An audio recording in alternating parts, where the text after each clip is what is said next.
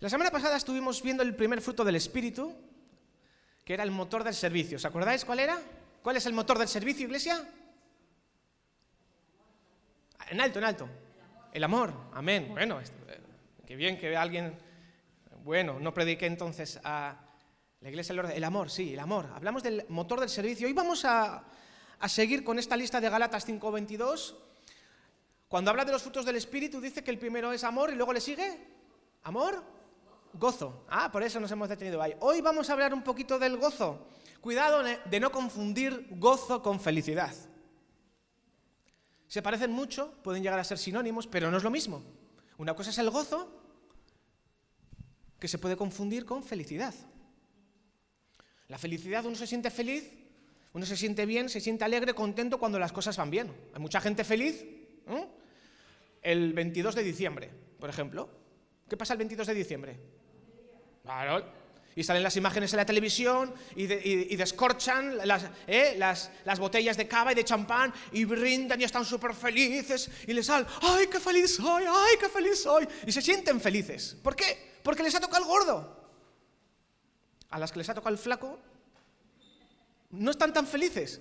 Pero ellas se sienten esas personas felices y dichosas. Tienen gozo. Entendiendo el gozo como vamos a hablar en esta mañana, no tienen ni idea de lo que es el gozo, pero se sienten felices. Hay mucha gente que se conforma o su ideal en la vida es llegar a ser feliz. Nosotros como cristianos aspiramos a ser llenos de gozo, que es muy diferente. Porque nuestro gozo, el gozo que viene del Espíritu, el gozo que viene del Señor, no depende de las circunstancias temporales, no depende de, si tengo mayor salud o menos, si tengo mayor economía o estoy pasando por un momento de necesidad. Mi gozo no depende de las circunstancias. Más bien el gozo es una actitud positiva de esperanza, de optimismo, porque se basa en la bondad de Dios, se basa en sus promesas, se basa en lo que Él es y no en lo que necesariamente estoy viviendo en este momento. Yo puedo estar ahora pasando a las canutas y sin embargo en el interior puedo sentir como ríos de agua viva que fluyen para vida eterna. Porque el gozo del creyente Claro que a, todos nos gusta que las cosas nos vayan bien, por supuesto, porque se puede estar lleno de gozo y además sentirse muy feliz. Claro que sí. Pero el gozo no para. En cambio, las circunstancias que nos hacen más o menos dichosos o felices, esas pueden fluctuar. Y tú puedes estar pasando en esta mañana ahora mismo una situación muy difícil, muy compleja, que te angustia. Pero al mismo tiempo puedes tener la certeza de vivir con el gozo del Señor. Y a eso, hermanos, debemos de aspirar. Porque estamos viviendo tiempos complicados, ¿sí o no?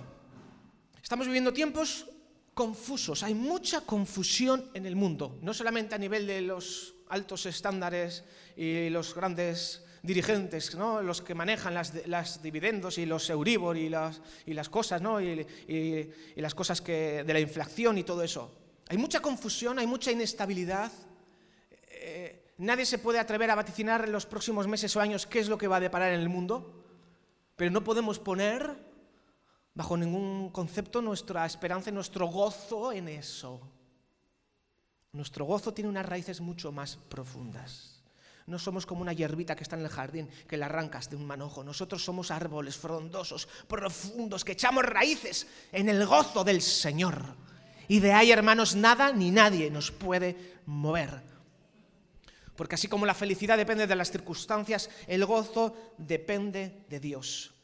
Y como dice esa canción que a veces cantamos aquí el grupo de alabanza, cuando estoy yo con la guitarrita y cantamos esa canción que nos gusta tanto, nosotros somos cristianos, vivimos con gozo, ¿os acordáis? A pesar de las pruebas. Pues eso lo cantamos no solamente para que quede bonito. Nosotros vivimos con gozo a pesar de las pruebas. Seguimos a Cristo y Él es el camino. ¿Qué dice Nehemías 8:10? Dice, no os entristezcáis porque el gozo del Señor es vuestra nuestra fuerza, nuestra fortaleza. El gozo del Señor es nuestra fuerza. Es, si, existiera un medidor de la fuerza con un aparatejo, un termómetro, un barómetro, un algo, algo que mida las fuerzas, eso debiera ser, eh, así está tu nivel de gozo, así está tu nivel de fuerza. Te levantas por la mañana, si tú pudiéramos ponernos un aparatito en la lengua, en la oreja o en el sobaco, ¿no? Te, imaginas? Te levantas por la mañana y lo pones ahí y empieza y se para ahí. en el 8. Mm, hoy tengo un 8 de gozo. Tengo fuerza suficiente para arrancar el día. Voy a darle un poco más. Y te recargas la pila. Cuando llega el 100, ahora sí, afronto el día con el gozo del Señor. Porque sin fuerza, hermanos, no podemos vivir. ¿Y cuál es la fuerza del creyente? El gozo. El gozo del Señor es nuestra fuerza. Si tengo poca fuerza, tendré poco gozo. Si tengo poco gozo, tendré poca fuerza. Si tengo mucho gozo, tendré mucha fuerza. Uy, hay que hacer una canción sobre esto. Si tengo mucho gozo, tendré mucha fuerza. Y si tengo poco, poca fuerza. Y mucho gozo, mucha fuerza. ¿Y cuántos quieren ser cachas? Cuidado que cuando perdemos el gozo, nos pasa como a Sansón, como le corta la cabellera. Perdemos la fuerza. Y yo no quiero perder la fuerza en esta mañana, ni mañana, ni pasado mañana. Yo quiero seguir siendo fortalecido. Por eso debo de mantener y procurar que el gozo del Señor no se me diluya, no se me vaya, no se me vaya por las grietas de la vida. Dice Filipenses 4:4, rego, fijaos en el Señor. ¿Qué dice? El, el domingo. El sábado. El viernes, por fin es viernes, ¿no? Ahora los niños ya como están de vacaciones le da lo mismo que día es. Le da lo mismo que sea viernes, que sábado, que martes, que miércoles. ¿No? Pero cuando por fin es viernes. Regocijaos en el Señor, ¿cuándo? Siempre. Betty. Forever. Ya no me sé más idiomas. ¿Cómo se dice siempre en otro idioma? ¿Alguien sabe? Betty en euskera. Siempre en castellano. Forever. ¿Algún, algún idioma más? ¿Sabéis por aquí? poco lingüistas somos aquí, la verdad. Nos sacan de castellano, euskera y un poco inglés y ya, adiós. Forever and ever. Bueno, pues siempre, ¿vale? Siempre, ya está, lo dejamos ahí, estándar. En el Señor siempre dice, otra vez digo. Es como que el apóstol Pablo sabía que nos cuesta un poco, ¿no? Porque somos mucho de, felicidad instantánea, de qué feliz me siento hoy, hoy llueve, hoy me siento un poco menos feliz. Mañana sale el sol, qué feliz me siento, y luego se nubla y ya se me va la felicidad. No, somos muy somos mucho de felicidad nosotros, ¿verdad? Pero no, el Señor quiere que apostemos por el gozo, que es mucho más superior, es más sublime. Es el fruto del Espíritu. Eso no se puede manipular con el tiempo, ni, con lo que comes, ni con lo que vistes, ni con lo que disfrutas. El gozo es diferente. Y a eso aspiramos. Es curioso que quien escribe eh, este texto de regocijaos en el Señor siempre, lo dice alguien tú sabes que la, epístola de Filipenses le llaman la epístola del gozo. Y no es por casualidad, le llaman la epístola del gozo. Y, y quien la escribió, que fue el apóstol Pablo, escribió esta carta a los hermanos de Filipos, por eso se llama la carta a los filipenses, porque eran los habitantes que vivían en Filipos, filipenses. Pablo la escribió desde la cárcel. ¿Cómo una persona en su sano juicio puede escribir una carta y decir a los hermanos de aquella época, hermanos, iglesia, punto en cuento cristiano, os digo, regocijaos en el Señor siempre, otra vez os digo, regocijaos? Y lo dice Pablo, que está en la cárcel. Por lo tanto, aquí nos da la máxima expresión de que el gozo que Pablo nos está demandando, que el Señor a través de Pablo en este escrito no depende de si, sientes que estás en la cárcel o no estás en la cárcel. Pablo literalmente estaba en prisión, estaba encadenado, no gozaba de libertad. Él podría haber puesto cualquier otra cosa y Pablo nos demuestra que es posible tener gozo aunque físicamente te encuentres en prisión. No sabemos si cualquiera de nosotros el día de mañana alguno tengamos que acabar en prisión por no dar nuestro brazo a torcer, porque no vamos a negar a Cristo. No vamos a negar a Cristo. Vivimos en un lugar del mundo donde se nos oprime de otra manera, pero a día de hoy podemos decir libremente, yo soy cristiano, yo sigo a Cristo, y, eso no es motivo de privación de libertad. Pero en otros lugares del mundo, hermanos, en Corea del Norte, ¿eh? les pasan por encima, literalmente. ¿eh? Entraron en una iglesia, sacaron a todos con el pastor el primero y dijeron, a ver, aquí cuántos renuncian a Cristo, tenéis la oportunidad. Estaba la, máquina pisonadora ya preparada, con la que se hace las carreteras la brea, ahí estaba preparada, a la salida de la iglesia. Tenéis una oportunidad de librar vuestra alma. Quien renuncia a Cristo sale por aquí y le perdonamos la vida. Quien no renuncia a Cristo se ponga en fila, que los vamos pasando por encima. ¿Y sabéis qué decidieron? Se pusieron a cantar alabanzas y dijeron, si la máquina nos pasa por encima, antes subimos al cielo. Nosotros somos de Cristo y con Cristo nos vamos. Y se pusieron a cantar y los pasaron por encima. Y el Señor los recibió con gozo. Y el gozo nadie se lo quitó. Y a veces es mejor irnos prematuramente de esta tierra, pero con Cristo en el corazón, negarle y quedarte aquí sin el gozo para toda la eternidad. Afortunadamente, en esta parte del mundo donde vivimos, muy difícil que pase algo parecido. Seguramente no pase. Tendremos otro tipo de presiones y otro tipo de situaciones que amenazan constantemente con robarnos el gozo. Pero nosotros no lo vamos a permitir. Amén. No lo vamos a permitir.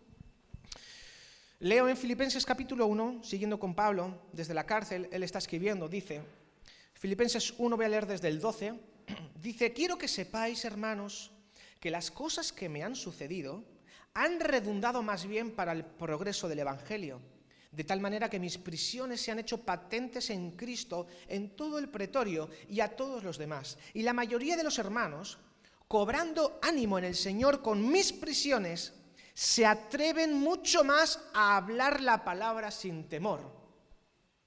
Algunos, a la verdad, predican a Cristo por envidia y contienda, pero otros de buena voluntad. Los unos anuncian a Cristo por contención, no sinceramente, pensando añadir aflicción a mis prisiones. Dice el verso 17 de Filipenses 1.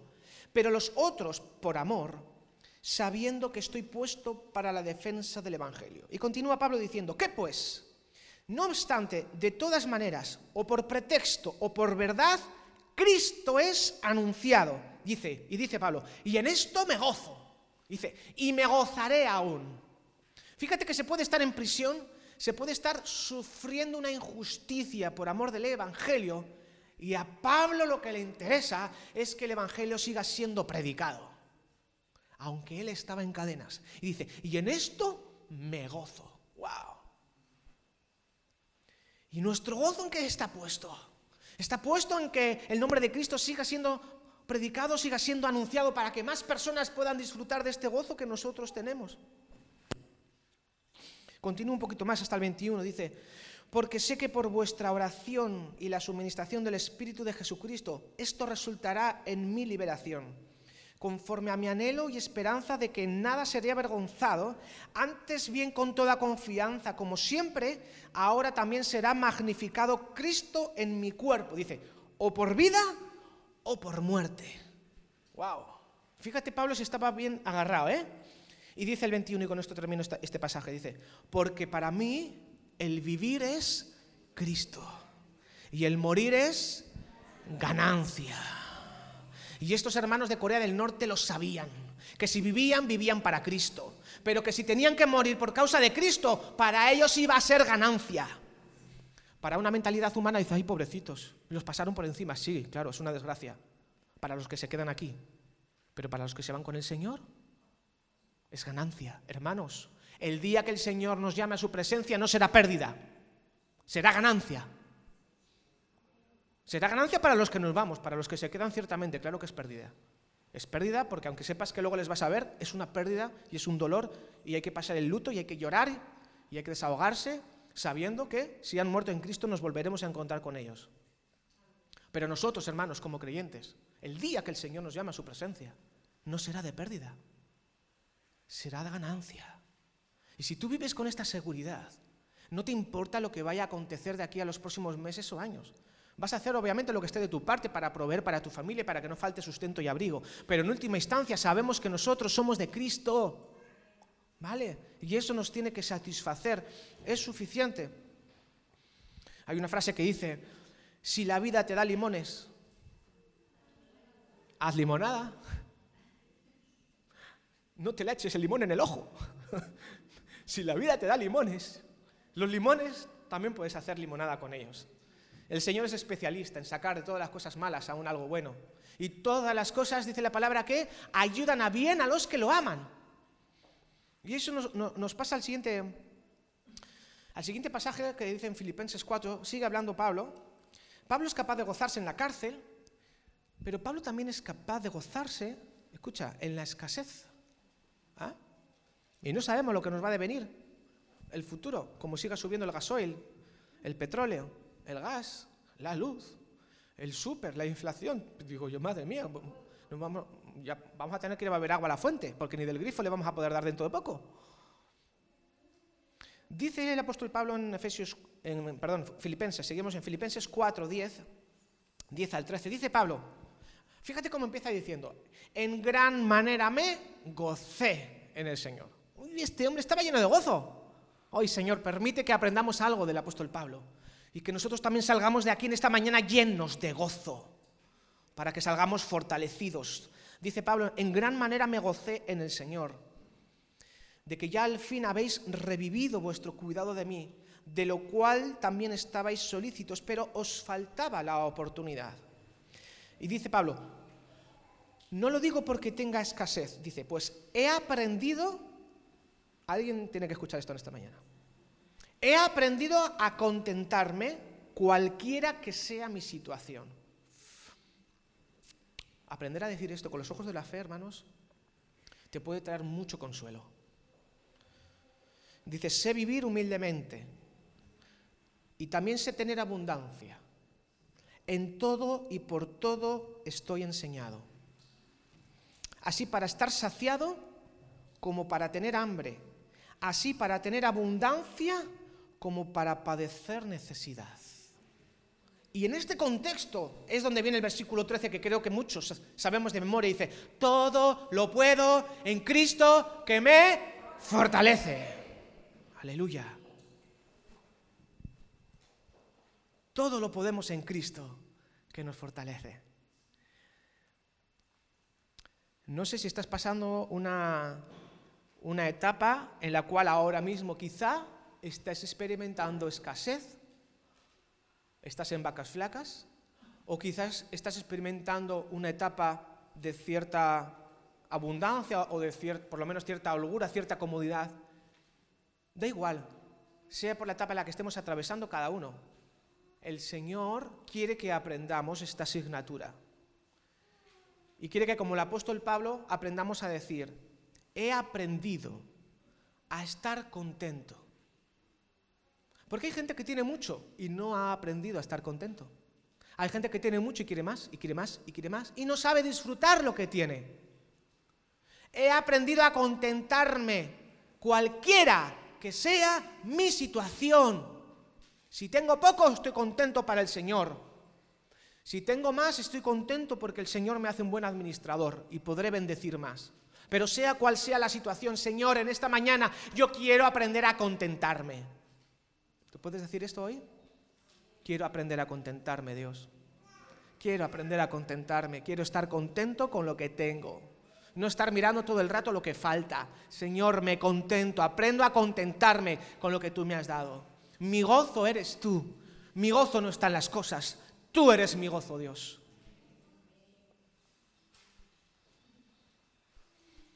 Y Pablo también aprende a contentarse en su servicio que hace para Dios, en el servicio que hace a las iglesias, en el servicio que hace a los demás. Nosotros como creyentes, en nuestro servicio, en la influencia que ejercemos, tenemos que aprender a hacerlo con gozo.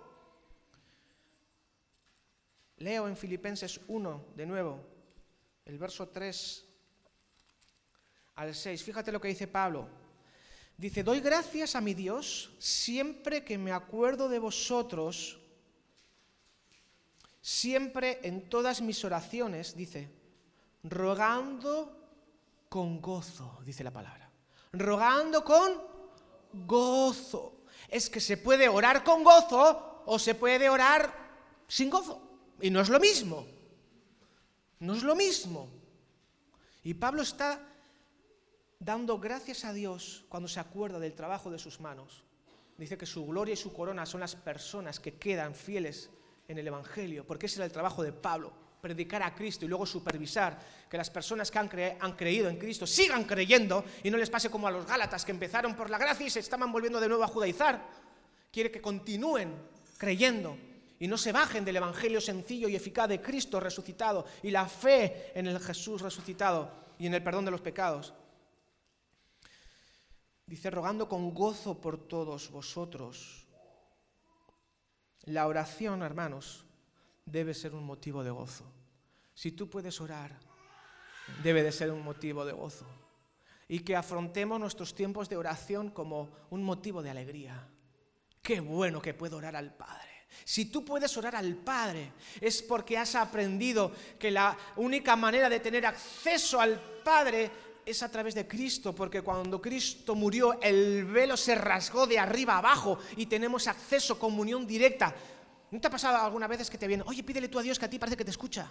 ¿No? Tenemos amigos todos. Pídele a que a ti parece que te escucha. No, no, me escucha igual que a ti. Lo que pasa es que yo he aprendido a ir a través de Cristo. Yo te guío a Cristo. ¿Por qué no aprendes tú también a pedirle? Porque Dios no hace acepción de personas, Dios no tiene favoritos. Dios quiere escuchar las oraciones de todo el mundo. Pero tenemos que hacerlo a través de Cristo humildemente, reconociendo que el único mediador fiable es el Señor, es Jesús, no somos nosotros. Nosotros, evidentemente, si nos autoexaminamos, ninguno damos la talla, ninguno calificamos, por eso Cristo tuvo que morir. No fue un capricho del Padre mandar a, su Hijo a crucificar, fue por causa de nuestros pecados. Si nosotros nos pudiéramos haber hecho un hueco por nosotros mismos hasta tocar la, la puerta del Padre, no hubiera sido necesaria la intervención y el sacrificio de Jesús pero no teníamos ninguna posibilidad de tener acceso al Creador si no hubiera sido por Jesús. Así que orar, sabiendo que Dios nos escucha, debe ser un motivo de gozo, debe ser un motivo de alegría. Y esto nos tiene que hacer reflexionar a todos nosotros cómo está y, que reexaminemos cómo, cómo está nuestra vida de oración. Cada uno que nos autoexaminemos y que nos pongamos en buena sintonía con el Señor para no perder este privilegio tan hermoso que Jesús ha hecho por nosotros. ¿Te ha tocado que vas a algún lugar y, te sirven, ya sea un café o, vas a comer algo a algún lugar o, vas al súper ¿no? y te atienden? No es lo mismo que te atiendan con alegría, ¿verdad? Que casi parece que te están haciendo un favor. ¿Me das un poquito de sal, por favor?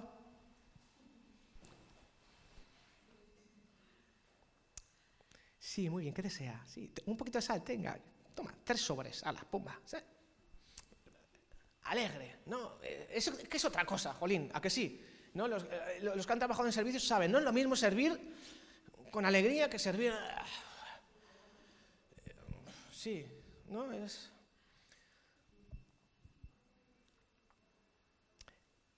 ¿Sabes qué pasa? Que servir con gozo, hágalo. Y cuando sirves al Señor lo mismo, ¿eh?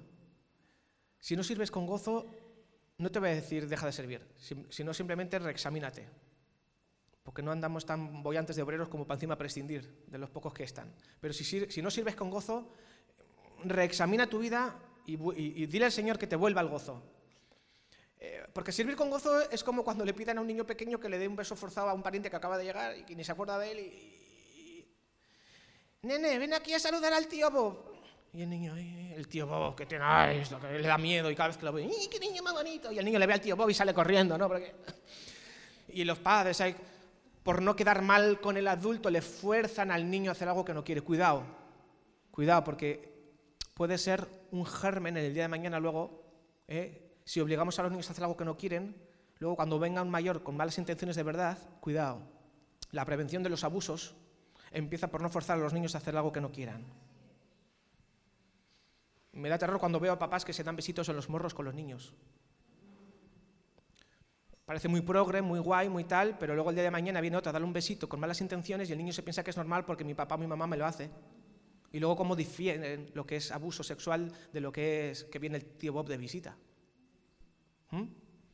Entonces, eh, servir sin gozos como un beso forzado, como un beso obligado. No sirvas obligado, pero no dejes de servir, por favor sigue sirviendo, pero con el gozo renovado. Amén. Es como el hijo mayor del hijo pródigo. ¿Te acuerdas de la parábola? La que encontramos en Lucas 15. El hijo mayor estaba sirviendo en la casa del padre toda su vida y cuando se entera de que viene el otro, se enoja y tal porque estaba sirviendo sin gozo. ¿Y de qué te sirve hacer las cosas bien si las haces sin gozo? Pierdes la fuerza, pierdes la perspectiva. Y eso nos lleva al siguiente punto y es que Dios también se goza. Me encanta. No lo tengo aquí, no lo, tengo aquí reflejado, pero está en dos partes de la Biblia, creo que está en, Hebreos y está también en, Salmos, dice, hablando acerca de Jesús, dice que es el hombre con mayor gozo de toda la tierra. Y Dios mismo se goza. ¿Y en qué se goza Dios? Pues tomando como referencia el, texto que acabo de mencionar en Lucas 15, fíjate, en, dos partes, porque la parábola del hijo pródigo es como la última secuencia de una enseñanza que está dando Jesús y habla de la moneda perdida, del tesoro escondido, y luego habla de la oveja y finalmente habla del hijo pródigo, pero dice en, en Lucas 15, dice en el 32, dice, era necesario hacer fiesta y regocijarnos, porque este tu hermano era muerto y ha revivido, se había perdido y es hallado. Y en Lucas 15, 7 dice, así que os digo, habrá más gozo en el cielo por un pecador que se arrepiente que por 99 justos que no necesitan de arrepentimiento. ¿Se goza Dios o no se goza? ¿En qué pone Dios el gozo? Cuando hay personas que se arrepienten y vuelven a la casa del Padre. No hay mayor gozo que este que sienta Dios cuando ve que la creación que Él creó con tanto cariño y con tanto amor le reconoce de nuevo como su Dios y se vuelve a Él y vuelve a casa. Por eso cuando hay una persona, aunque solo sea una persona que se arrepiente, que vuelve a Dios, hay fiesta en los cielos. Me encanta cuando la iglesia también sabemos festejar y sabemos alegrarnos Jesús era el hombre con más gozo de la tierra. Y Jesús se gozaba. Y Jesús sabía pasársela bien. Y para pasársela bien a veces tenía que convertir el agua en vino. Y que siga la fiesta. Y que nadie me lo pille esto al revés, ¿eh? Ha dicho el pastor que el vino alegra la fiesta y ahora os vais todos al bar. Yo no he dicho eso. He dicho que no. Que luego encima todo queda grabado. Apa ahí, el que esté escuchando. Dios también se goza. Y no nos pide nunca nada que Él no haga hecho primero. Por eso dice en Hebreos 12.2, nuestro máximo ejemplo siempre es Jesús. ¿Sí? Porque muchas veces hablamos de Dios y cada uno, bueno, tiene su concepto de Dios, pero nosotros los cristianos sabemos que quien ha visto a, a Cristo, quien ha visto al Hijo, ha visto al Padre, y que Dios se ha revelado en la persona de Jesucristo. Dice Hebreos 12.2, puestos los ojos en Jesús, el autor y consumador de la fe, el cual por el gozo, fíjate, otra vez se repite, por el gozo puesto delante de él, ¿qué hizo Jesús? A causa del gozo, sufrió la cruz lo que le dio la fuerza, el motor a Jesús para ir a la cruz, porque Jesús no quería ir a la cruz, sabía lo que le esperaba, fue el gozo de saber que como consecuencia de ello nosotros íbamos a estar hoy aquí reunidos, alabando y dando gracias al Padre por haber enviado a su Hijo a salvarnos y a regalarnos el don de la salvación. Por ese gozo, Cristo fue a la cruz. Jesús soportó la cruz gracias al gozo. Y nosotros en nuestra vida, en nuestro caminar con el Señor, somos humanos, por supuesto, estamos en esta tierra y tenemos que reconocer que muchas veces el gozo se nos va perdiendo. Lo vamos perdiendo. Y cada uno de nosotros, y yo hablo en primera persona, somos responsables de no perder el gozo. Y para concluir, quiero poner el último ejemplo. Todos conocemos la historia. El rey más prominente de Israel, el rey David. Él hubo un momento en su vida en el que perdió el gozo. Y hay muchas maneras de perder el gozo, pero hay una que te lo baja a los pies de golpe. Y todos conocemos la historia. Como consecuencia de del pecado horrible que cometió David de adulterio y de asesinato después, con Betsamé y matando a, su esposo poniéndolo en primer línea de batalla? David perdió el gozo. Y si hay algo que nos roba el gozo, iglesia, es el pecado. Eso te lo roba, pero vamos, te lo roba del todo. Y el barómetro del gozo, ¿lo ves que lo tienes en, en los tobillos? Quizás porque hay un pecado oculto sin confesar. Y David esto lo sabía. Y luego el profeta le confrontó y se arrepintió. Y, gracias a ese arrepentimiento, él luego escribió el Salmo 51 con el que quiero acabar.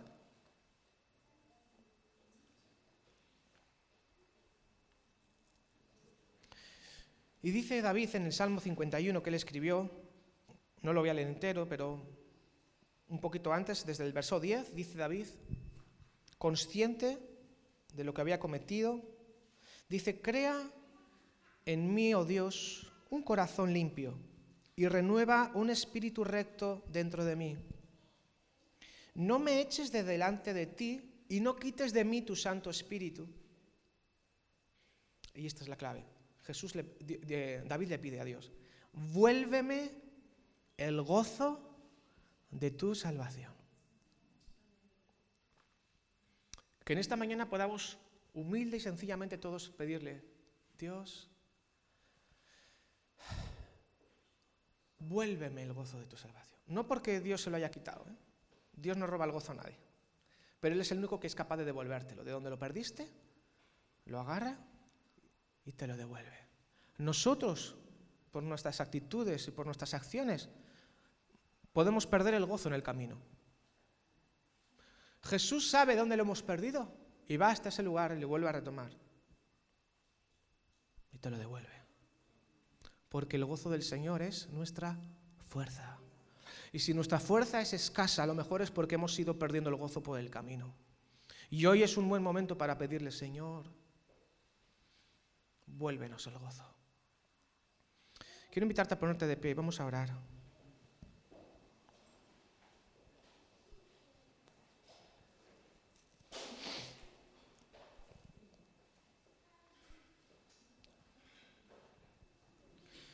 Señor, tú conoces en esta mañana en qué situación está cada una de las personas que estamos aquí, Señor.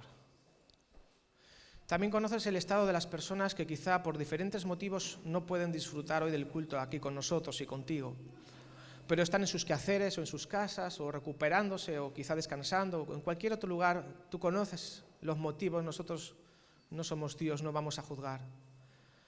Señor, pero aquí está tu iglesia o una representación amplia de tu iglesia de punto de encuentro cristiano aquí en Baracaldo y nosotros queremos pedirte como iglesia, vuélvenos el gozo de la salvación. Señor, aumentanos el gozo. Sabemos que es un fruto del Espíritu, no podemos fabricarlo, pero sí podemos arrepentirnos, Dios. Y en esta mañana, humildemente, queremos pedirte perdón por todas las cosas que hayamos hecho, pensado, accionado o dejado de hacer, que nos ha ido perdiendo el gozo por el camino, Señor. Queremos volver a ser una iglesia gozosa, una iglesia alegre, una iglesia fortalecida, Señor, y no podemos serlo sin tu gozo vuelve el gozo de tu salvación. Señor, y si hubiera aquí alguna persona que no ha experimentado nunca el gozo de la salvación, porque quizá todavía no han sido salvados por Jesús, yo te ruego que ahora estés trayendo, Señor, convicción de pecado, necesidad de arrepentimiento, Señor, revelación de quién es Jesucristo para traer vida eterna, Señor, y que tú hagas milagros de conversión, de nuevos nacimientos, Señor. Señor, queremos, Señor, experimentar el gozo, ya sea por primera vez o que tú lo renueves en esta mañana, Señor. Volvemos a renovar, Señor, nuestro pacto de amor contigo. Señor, volvemos a decirte en esta mañana, Jesús, tú eres nuestro Dios. Jesús, tú eres nuestro Salvador. En ti confiamos, Señor. Tú eres la fuerza de nuestro gozo. Tú eres el motivo de nuestra alegría. Sálvanos Jesús y seremos salvos. Llenan esta mañana nuestro tanque, nuestro depósito de gozo, para que podamos afrontar, Señor, esta semana con fuerzas nuevas. Señor, ayúdanos a recordar lo que tú has hecho en nuestra vida, la obra de redención que tú has hecho, de dónde nos rescataste, de dónde nos sacaste, cómo nos libraste, Señor. Y esa vida nueva que tú extiendes delante de nosotros como una alfombra roja que se desenrolla para que nosotros transitemos por ella. Señor, en esta mañana decidimos transitar sobre esa alfombra roja que tú despliegas delante de nosotros transitamos con gozo por la vida, a pesar de las pruebas. Hoy decimos, tú eres nuestro Dios y en ti continuamente confiaremos. Nuestro gozo depende de ti, Dios, en tu bondad, en tu carácter amoroso, en tus promesas, Señor. Hoy renovamos nuestro gozo delante de ti. Aleluya. Aleluya. Gracias, Dios.